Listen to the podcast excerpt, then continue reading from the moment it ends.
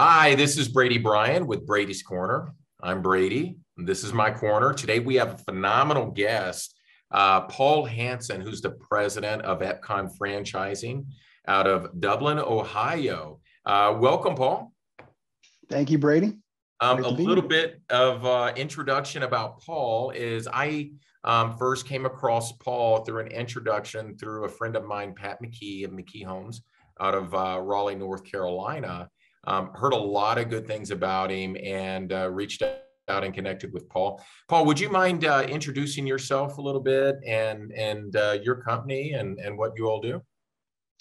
Sure. So uh, we're Epcon Communities Franchising, and we work with builders across the country that want to get into the 55 plus housing space. And typically, what that looks like, it could be a smaller custom builder that feels like he or she is maxed out the opportunity with uh, what they're doing today and wanted to get into something a little bit different, something more production style.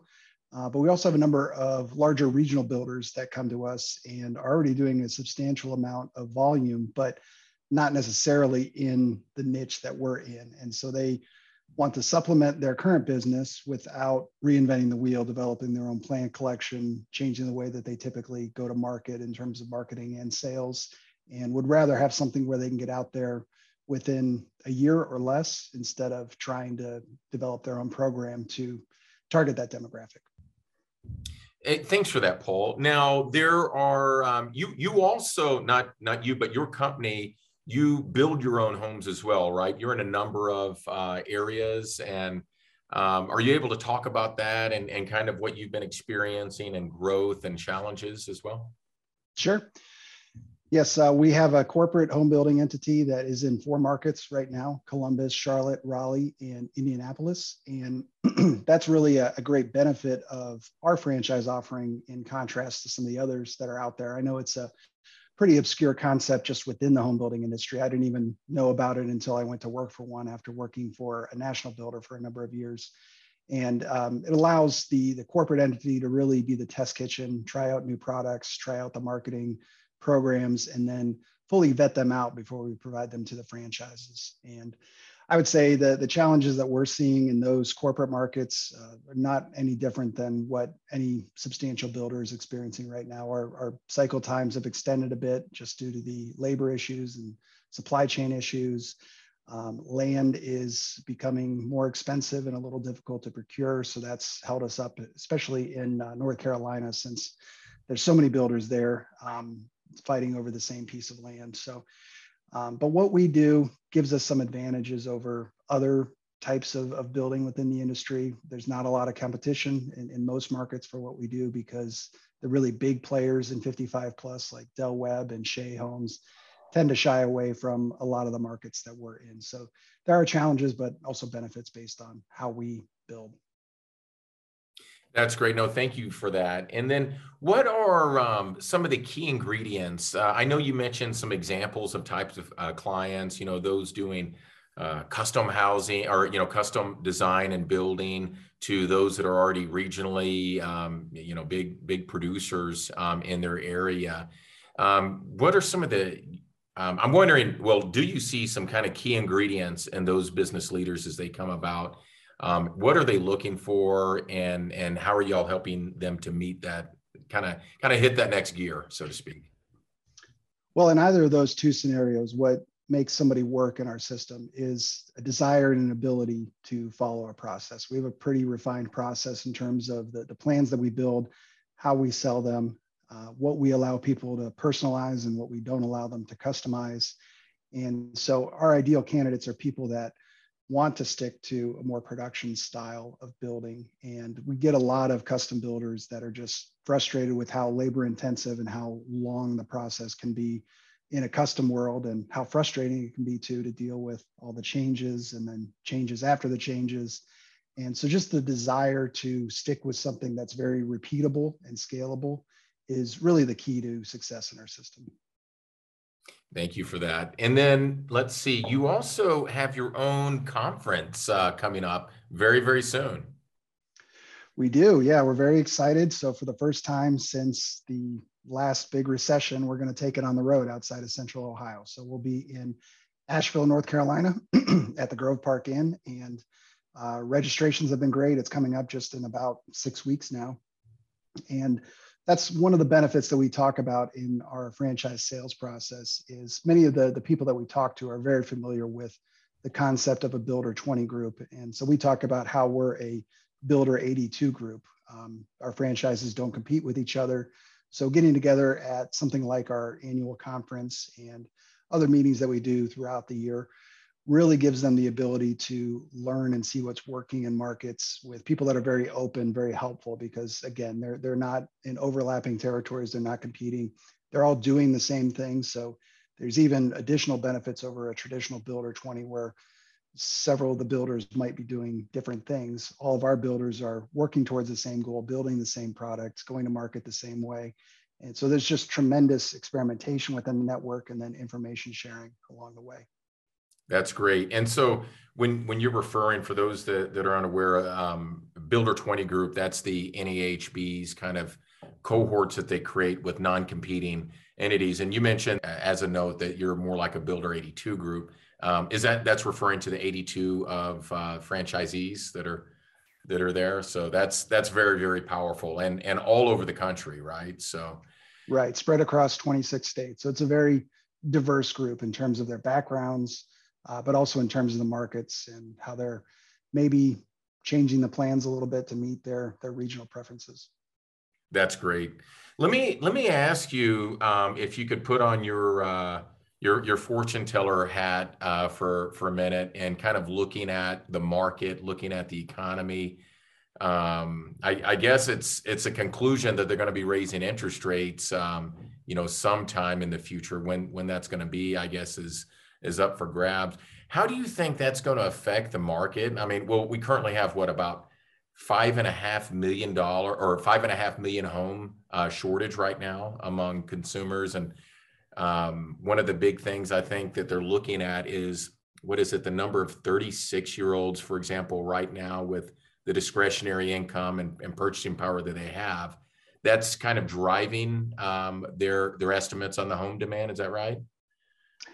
Yeah, that matches what I've heard, and the, the shortage that I've heard ranges from three million to six million. So it's it's legitimate, and you see it just in the lack of supply for those millennials and even Gen Zers that want to get into home ownership right now, just aren't able to find what they want. And then, so what? How do you think that uh, you know, put it putting on that fortune teller hat? That the you know between inflation and the the interest rate change obviously interest rate increase is designed to to stem inflation. Um, how do you how is that going to affect home building versus home you know um, home demand and and everything in between yeah, well, what we've experienced for the last several months now is anytime in our corporate markets and even the franchise markets, when a block of home sites are released, they go very quickly. So the great news for any builder out there is the demand is very strong and it's been sustained for many months now, despite the price increases that are going on out there. And so, if you had asked me that question a month ago about the interest rates, I, I would have been much more concerned than I am today. Mm-hmm. Um, I thought that interest rates would be going up much higher this year than it looks like they will right now. Um, last signs out of the Fed were that maybe fewer increases may not be as substantial as some of the experts predicted. And I think that's going to continue to provide a, a, subsidy, for lack of a better term, for the higher prices that builders need to charge. Um, about a third of our buyers get a conventional mortgage, just like anybody buying a move up or a starter home would do. Um, but another third of them pay cash, so they're largely unaffected by this. And uh, the last third will get what is called a, a a home equity conversion mortgage, which, for lack of a better term, is a um, FHA insured reverse mortgage that has much better terms than the old style reverse mortgages out there. So, what that means to our buyers is any incremental increase in interest rates just means they have a slightly higher down payment and then they own the home without any payments to it. So they're they're basically impacted, and, and it varies by their age, how old they are. They're they're paying half of what they would need to for every interest rate increase versus doing a conventional mortgage. So I would say that's just one example of how we're a little more insulated from the interest rate increases just based on our buyer demographic. Um, but I will say I, I don't think that we're going to go um, as high as some of the people predicted about a month ago. So that should make all builders feel a lot more comfortable about where this market is headed.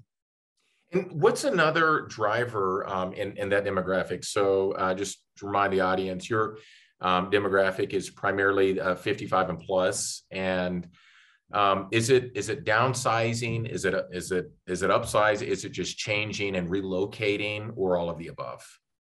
Yeah, it's downsizing, and um, we have some older buyers that even have a need to uh, take advantage of the product that we offer just in terms of accessibility where they, they can't do steps anymore. And so uh, you can buy our house and not have one step in the entire house from the time you get out of your car in the garage to when you climb in the shower at the end of the day.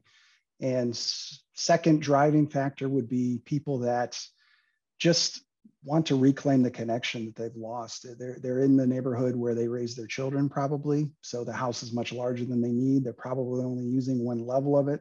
So we offer them a product that works for their lifestyle and then allows them to be surrounded by people in the same category of life as them. And that has incredible benefits to them just in terms of health and wellness.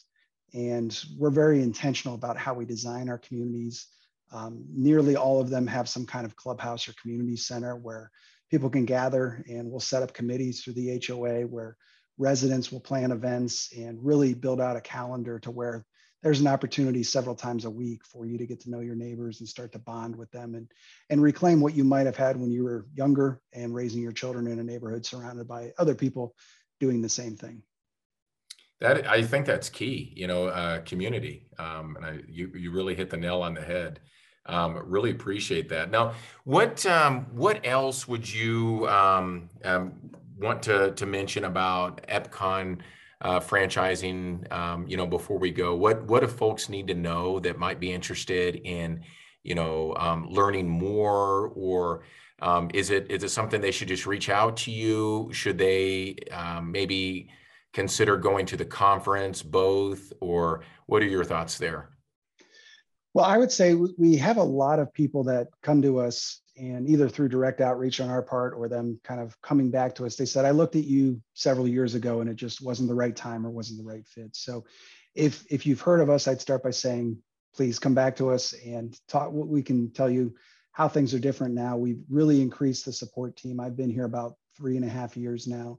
And when the owners brought me in, they wanted a fresh set of eyes on everything from the agreement to the types of services that we were providing. So we've had a number of people that inquired five years, maybe even 10 years ago, that are now builders with us. And it's because we changed a number of the, the terms in the franchise agreement. It's there's much more flexibility to it now. We want to bring in entrepreneurs that really know their their own markets well and want to work with somebody that will make their business better, but not restrict them in, in too much. And so I would encourage you to check out what we do and start a conversation with us if you have or even have not heard of us in the past. That's fantastic. I really appreciate it, Paul, and, and thank you for your time today. Um, we'll make sure to to link your information when we post this so people know how to get a hold of you. Um, but yeah, thank you so much for sharing about uh, Epcon franchising today and um, giving us some insight and you know to the economics there. I think that's very very helpful. Um, and and it's interesting in, in learning about you know the additional level of insulation there, um, which is something I haven't thought of before. So thank you so much. I really appreciate it. And uh, thank you all for joining Brady's Corner. Um, that's all we have for today. Make sure to like and share and subscribe to Brady's Corner and uh, look forward to seeing you next time.